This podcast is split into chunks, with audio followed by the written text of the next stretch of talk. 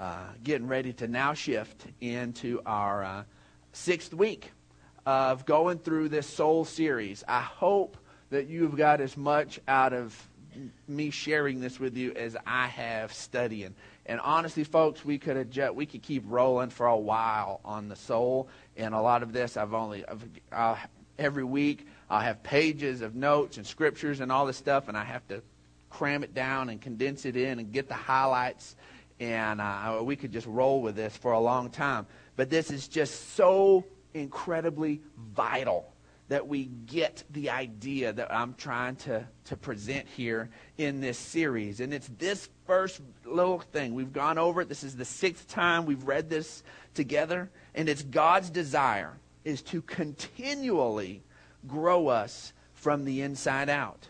This growth is in the area of our mind, our will, and our emotions, or our soul. Remember, we say every week, you know, that when we place our faith in Christ, we are heaven ready right then. If that old trumpet was to sound and Jesus was to come back, boom, we get our glorified body. We were with him in heaven. If our, if our life was to end for some reason at that moment, we are heaven ready. It's not this process of earning heaven or doing all these rules and regulations to, to earn heaven. It is by faith in Christ and faith alone. We have just, we have just nailed that down and shored that up with scripture after scripture. But there is this process that once we are heaven ready, God wants to make us of earthly good while we're still here. That we have to reflect that, uh, that living nature that is alive on the inside of us. And the Bible talks about, you know, don't have your lamp under a pot, right? You want it to be, or under a basket. You know, we sing the old little song, you know, you know, put it under a basket, you know, pull it out and let my little light shine. Um, the problem is, is that our soul, whenever it's not in proper order, it can become this basket that conceals from the world the light and the life that is truly alive in us when we are believers in Christ, when we have been, when we had the light of God and the life of God come into us. And, you know, I wish that it was like one big, wonderful whoosh removal, and there's just light shining out 360 degrees. It's just this one big motion. But I know in most people's life that I know that it's more like having this like clay pot. And you like have this little drill or this little hammer. And you little poke at this, and then streams of light come out. And then you poke at this side, and little streams of light come out. And God begins to take more and more and more of us away and allow Him to be revealed more and more and more in our lives. And what we have to do is say, God, I want that. I want that. I want whatever is not of you to, to diminish and whatever is of you to increase. And that is this, this growth process in our lives. And it blesses our entire lives. And we have hit this scripture every week. 3 John, verse 2. Beloved, in regard to all things, I pray that you prosper and be in health, even as your soul prospers. As your soul begins to prosper, you will begin to increase in every area. You will be healthier as your soul prospers. You will do better off in the resources and your talents and your skills. And that, pro- that prosperity is a whole life thing. It's everything, not just money. That's part of it. But it's your whole life. It's your whole life will go up as you allow God to rejuvenate and change your soul, your mind, the way you think, your will, what you choose to pursue, and your emotions, how things in life affect you and what comes up and wells up out of that. And we have to let God do that in our lives. And in this, today we're looking, and the title of this message is Soul Warrior. Okay? We've talked about how Jesus is, the, is, the, is, our, is our anchor, as, and we place our hope in him, and that is an anchor to our soul. We've looked at all that Christ has done to redeem our soul, that it's his completed work. But now there is this part where we have to stand up and go, you know what? We understand that there's a battle, and I'm going to cast my choice. And I'm going to put my will, I'm going to put what I've got in on the side of the Spirit. And we must be aware that there is a war against our souls. You have to be aware of it. If you are oblivious to the fact that there is an enemy out there, and that as soon as he has lost the battle of your eternity, he has now put all fronts on your soul. Why? Because if he keeps you jacked up there, then you're of no earthly good. Okay? And then at that point, and he gets you isolated. Okay? And if he first wants us to not be of any real good, then uh, to reduce us to of little good, then of no use, and then actually begin to make us where our lives are destructive. And all of that is when we give ground in the areas of our soul. We have to be aware of it. Because if you're not aware, you, you, you're susceptible. You're just oblivious. You're just bumbling through life.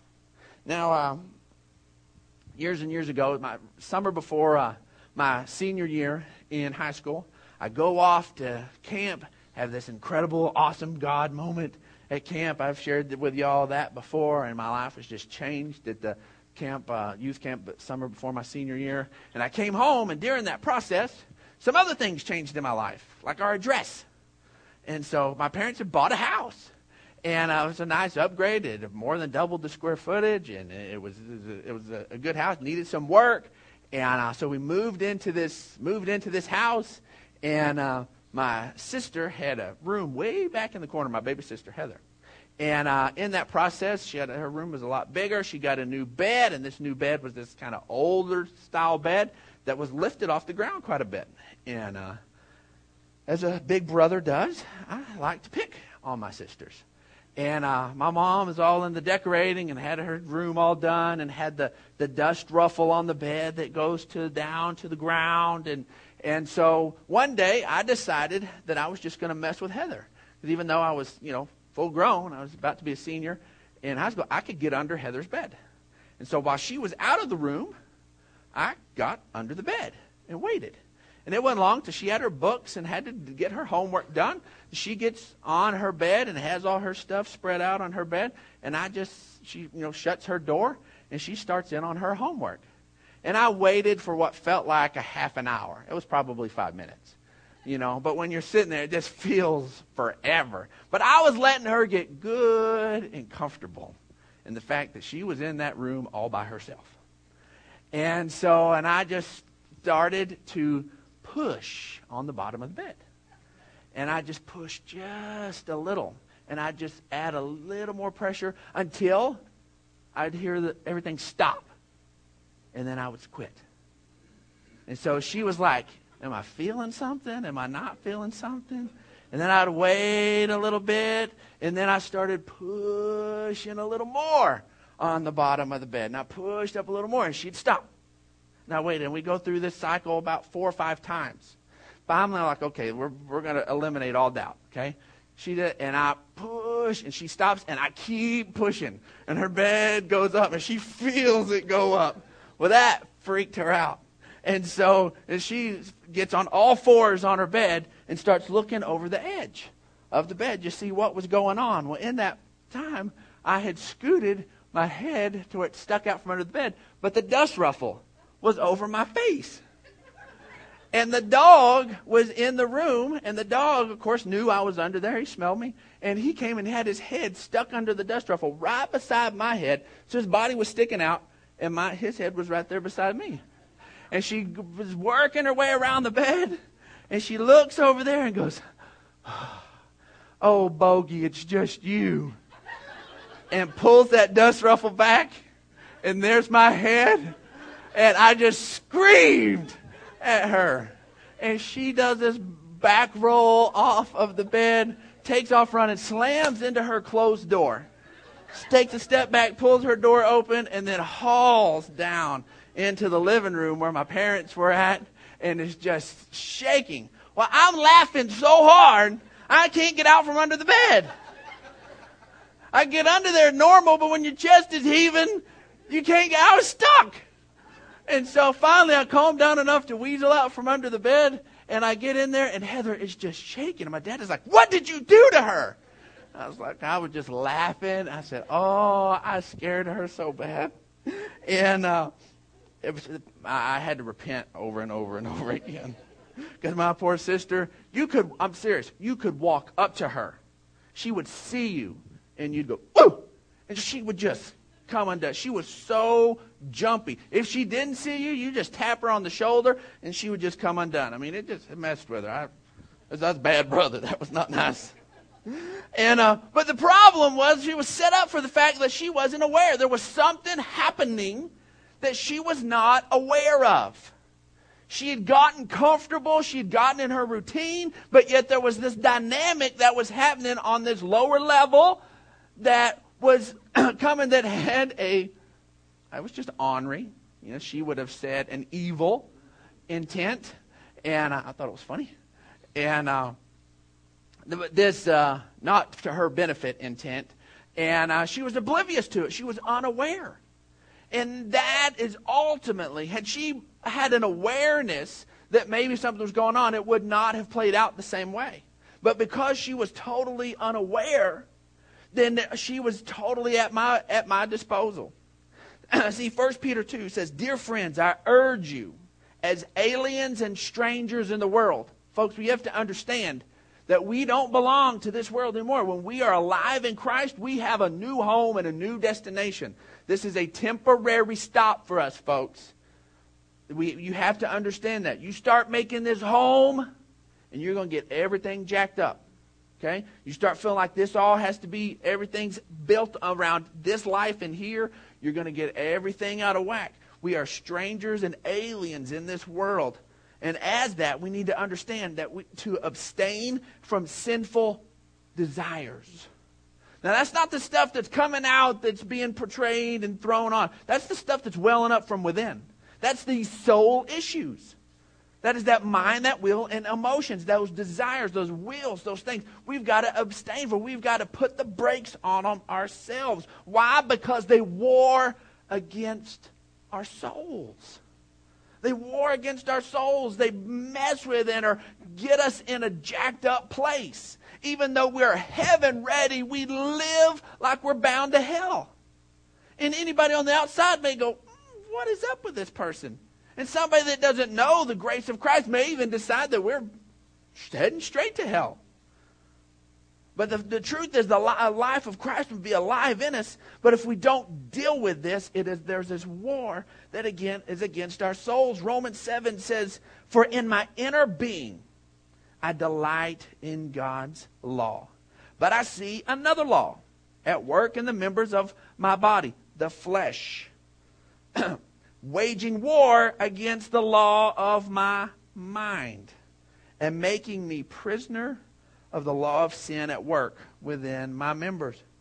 What a wretched man I am. Who will rescue me from this body of death? Thanks be to God through Jesus Christ our Lord. So then I myself in my mind am a slave to God's law, but in the sinful nature a slave to the law of sin. Says, I choose in the law of my mind, I'm going to be connected with God's truth, with what God says is right. Why? Because thanks be to God that through Jesus Christ our Lord. We have to be aware that there is this thing playing out here. I want to read this to you in the message translation. I didn't put it on uh, in your bulletins, but we, we put it on the screen for you. It says, I truly delight in God's commands. There's a lot of us here, they say that. You know what? I, I really do. I really do. I'm at that point. I used to hate to do, want to do what God wanted me to do, but now I really want it. I really do. I really do want it. See, I truly delight in God's commands. But it's pretty obvious that not all of me joins in that delight. Parts of me covertly rebel.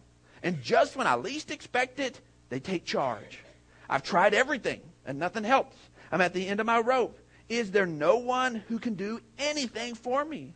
Isn't that the real question? The answer, thank God, is Jesus Christ can and does. He acted to set things right in the life of contradictions where I want to serve God with all my heart and mind, but am pulled by the influence of sin to do something totally different. Jesus set it right. And now we have to live in that rightness that he did on our behalf.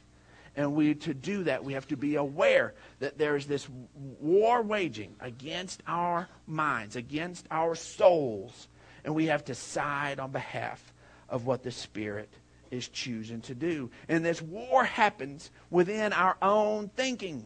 And we win soul battles as our thinking and our choosing changes to reflect the life of God that is in us.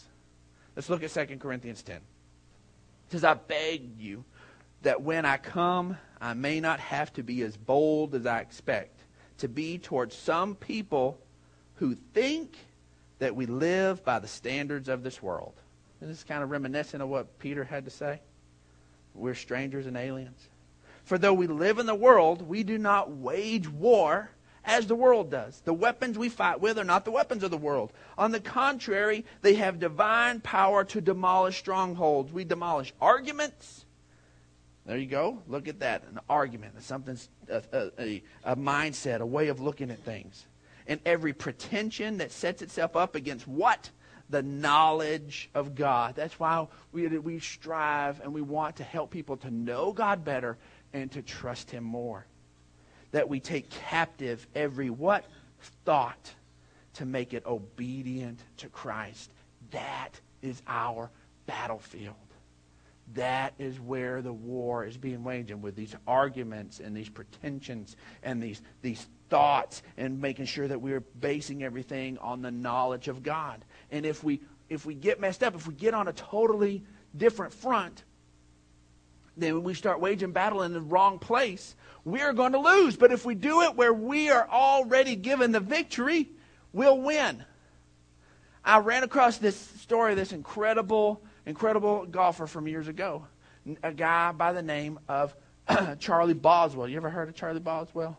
Charlie Boswell um, was uh, the uh, quarterback uh, for the Alabama Crimson Tide when they won uh, the championship way back in the, the 30s or 40s, long, long time ago. He was there at Alabama. World War II took place. He was pulled in, went through the officers' uh, stuff as a captain. He was in World War II. One of his uh, men was in a tank.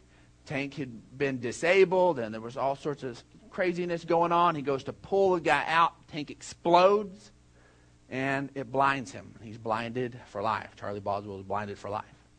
And in a part of his rehabilitation, he just desperately wanted to do some sort of sport. He'd been athletic all his life. His muscles, his limbs, all that still worked. He just didn't have his sight.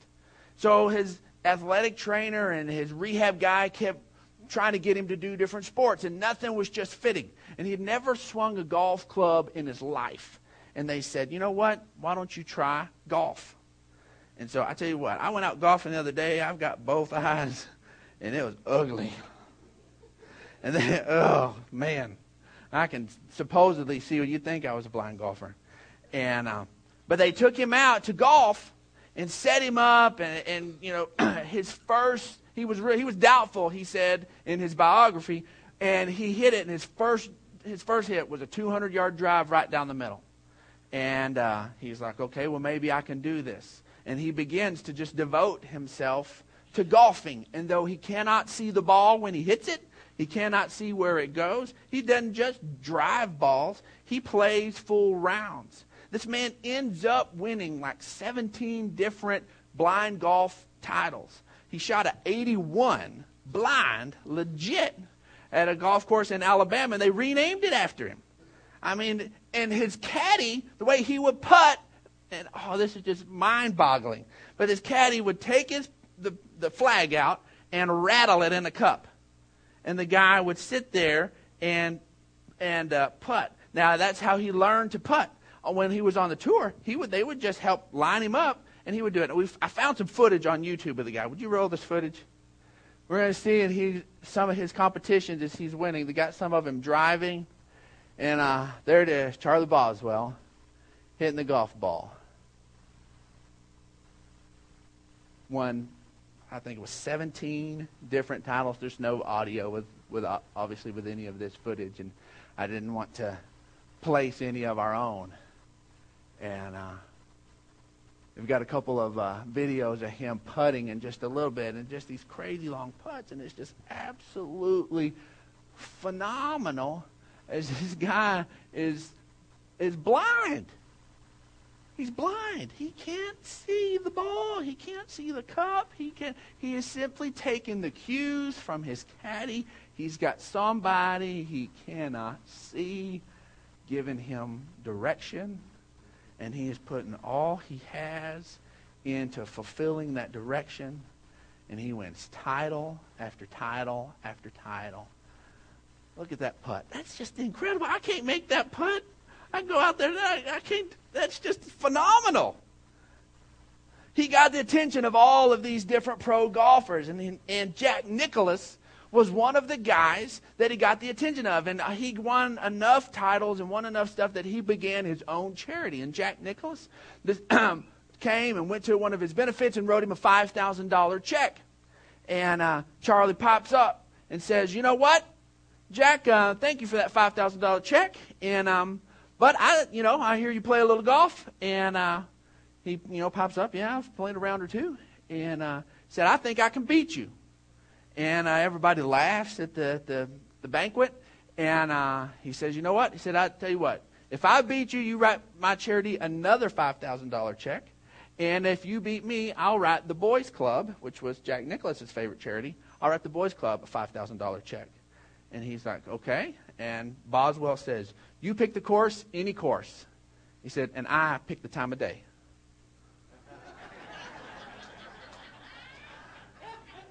Charlie Boswell played him in the middle of the night. Charlie Boswell won. Jack Nicklaus cheerfully wrote another $5,000 check. And was reported to have said that that was the most exciting day of his life to write that $5,000 check. And he was asked by a reporter, said, You've won so many titles, you've won all these different things. Why is this the most exciting day of your life? He said, Because I finally found a man who doesn't let fear hold him back. That was just so inspirational to him.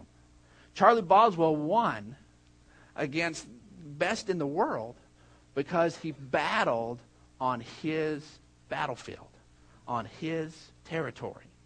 You know what? We get over here and we try to do things in the arm of the flesh, and we're going to lose. But if we will walk in the Spirit and we will do things in the Spirit where Christ has already won for us, then we will begin to see victory after victory after victory. You say, I'm outmatched. You're outmatched if you're out of the Spirit. But if you're in the Spirit, you've already got it sealed up. Stay in the Spirit. Stay in the Spirit. The Bible says that those that walk in the Spirit will not fulfill the lust of the flesh. That's where we win, is in the area of the Spirit. James 4, verse 7 says, Submit yourselves then to God. Resist the devil, and he will flee from you. We submit ourselves to God say, God, you're right. And we cling to him. And then these pressures these temptations and stuff, they flee. then we have to understand that our greatest act of worship is to allow God to transform us into his image. See, Romans 12, 1 and 2, passage scripture that just changed my life back in college. Therefore, I urge you, brothers, in view of God's mercy, to offer your bodies as living sacrifices, holy and pleasing to God. This is your spiritual act of worship. Do not conform any longer to the pattern of this world, but be transformed by the renewing what? Of your mind.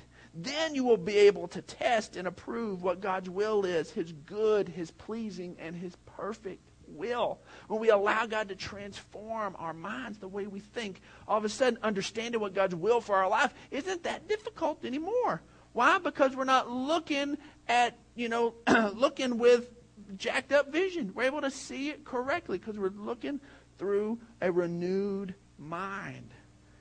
That that's act of worship. We have worship here and to and to, to sing and to and to, to give our, our, our praise from our lips is a, is a biblical and wonderful part of worship. I love worship. I enjoy it. I have worship music on my iPod. I listen to it on a regular basis. It is just something I do on my own. This isn't the only place that I worship. This is one of my favorite places, but this isn't my only place to worship. But worship isn't just singing or, or instruments. Worship is, is that where you follow after completely where we understand that when, like I can tell when my son begins to get into a new band and really follow. He begins to, to sing their songs all the time. He wants to wear their shirts. Maybe he begins to buy jeans that kind of look like the, what the lead singer begins to wear. All of a sudden, it begins to alter the way he looks. He begins to be shifted into that. I saw that in my own life when I met my wife.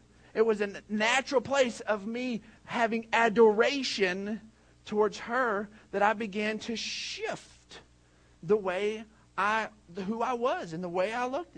Man, I tell you what, when she, she first met me, then my hair was down to my chin, buzzed up all in here. I was raggedy looking. My shorts were all messed up and eaten up in the back. Had to wear like shorts under my shorts, and uh, my shirt was all ripped up. And I thought I looked good. I thought I was looking pretty nice. My wife was not into grunge at the time, but somehow she was still attracted to me anyways. And uh, after I began, to, after I gave my heart to her, then pretty soon who I look like slowly began to shift. Why? Because part of my adoration of her is that she was shifting me. I, my hair got cut, not because she told me to, but because it was just, it just fit all of a sudden I began to get rid of my ratty old clothes and get some better looking clothes. Not because she said, I'm not going to be seen with you in those clothes.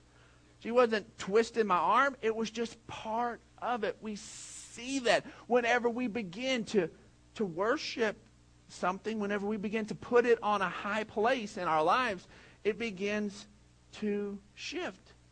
You can tell when a guy's got a new hobby. All of a sudden, he begins to wear the stuff he begins to talk the stuff. Why? Because he's put that in a new place and it begins to shift him. We have to do that with God and put God on that high place. And it will naturally, it's not going to go, okay, now I need to wear God stuff and do all this. Blah, blah, blah. No, it just naturally begins to flow. Let's look at the message translation. So here's what I want you to do God helping you. Take your everyday, ordinary life. You're sleeping, eating, going to work, walking around life and place it before God as an offering. Embracing what God does for you is the best thing you can do for Him. Don't become so well adjusted to your culture, remember this world, that you fit into it without even thinking. Instead, fix your attention on God. You'll be changed from the inside out readily recognizing what he wants from you, and you'll quickly respond to it. Unlike the culture around you, always dragging you down to its level of immaturity, God brings out of you and develops well formed maturity in you. That is what we're wanting. And see, and we begin to allow and get these soul wins in our lives, then they produce the eternal rewards that God desires for us to have. So look at 1 Corinthians 3. It says, For no one can lay any foundation other than the one that already is laid, which is Jesus Christ. We come to Christ. We place our faith in him. That is the foundation of our life in, in God. If any man builds on this foundation using gold, silver, cost, costly stones, or possibly wood, hay, or straw, his work will be shown for what it is, because the day will bring it to light. The day, it's, you know, is capitalized. That's the, the day of judgment, the day where we, we stand before God. It will be revealed with fire, and the fire will test the quality of each man's work. If what he builds, has built, survives, he receives his reward. If it is burned up, he will suffer loss. He himself will be saved, but only as one escaping through the flames guess what? Escaping from the flames is a good thing. It is a good thing. Okay? We don't discount that. But we have the foundation of Christ as believers, and now we get to build on that with our choices. Are we going to do it with silver and gold and precious stones? That's the things that are tr- of true long term value. Or are we going to build it with wood, hay, and stubble, just the junk of this life? What are we going to build on it with? It's your choice. You've got the foundation once you're in Christ. What are you going to build with? But guess what? It's going to be revealed on that day. And we're not talking about trying to earn salvation. Remember, you're saved. His very life is saved, even as though it's through the flames. We're talking about this thing of God, I valued what you gave me, and I allowed you to transform my life. And those that transformation big, changed my choices, and therefore what I built on top of the foundation of life that you gave me. That is what this is about. That is what this is about. And it, we can start now. You say, oh, Brandon, I've got so much wood, hay, and straw already done. Okay, so what? It'll burn up. It'll burn up. Okay? Build with some precious stuff today. Build with some precious stuff tomorrow. Why keep throwing some wood hay? Okay, well, maybe you did a little bit of gold, the rest wood hay and straw today. Well, guess what? Well, then there was a little gold there. Yay! That didn't burn up. Maybe the next week you've got a little more gold and precious stones and a little less wood, hay, and stubble. Less is going to burn up. More is going to remain. Good. This isn't an all or nothing, folks. This is all in one fell swoop. It's not an and or. It's you building all these materials. Maybe somebody tried to combine them. Come on, let's not get under the weight. Oh, I've got to got to just throw all this other out and do all wood. You know, of course we all want to do silver, gold, and precious stone all the time. But let's just follow the flow of the Spirit. And God will begin to transform us and we'll begin to do more of that and less of the other, and our life will have more and more eternal worth. Not that we're earning eternity, we're given that in Christ. Man, this is just so good. The rest of these scriptures I'm going to give y'all and leave with y'all to read. It's, it's just more of this that, that holds up that scripture. What I want us to understand is that Christian maturity is about the, the life of God in us, showing the life of God through us. And this happens as the choices that come from our mind, will, and emotions are led by the Spirit of God. That's it. That's it. That's what this whole series is about. Let's let the Spirit of God lead us so that we can live lives that reflect Him. But guess what? It's from Him and through Him and to Him are all things. It's all about Him. All of it. All of it, all of it, all of it. So, with that in mind, as we close down this morning, we want to make sure that everybody's at the starting gate. Everybody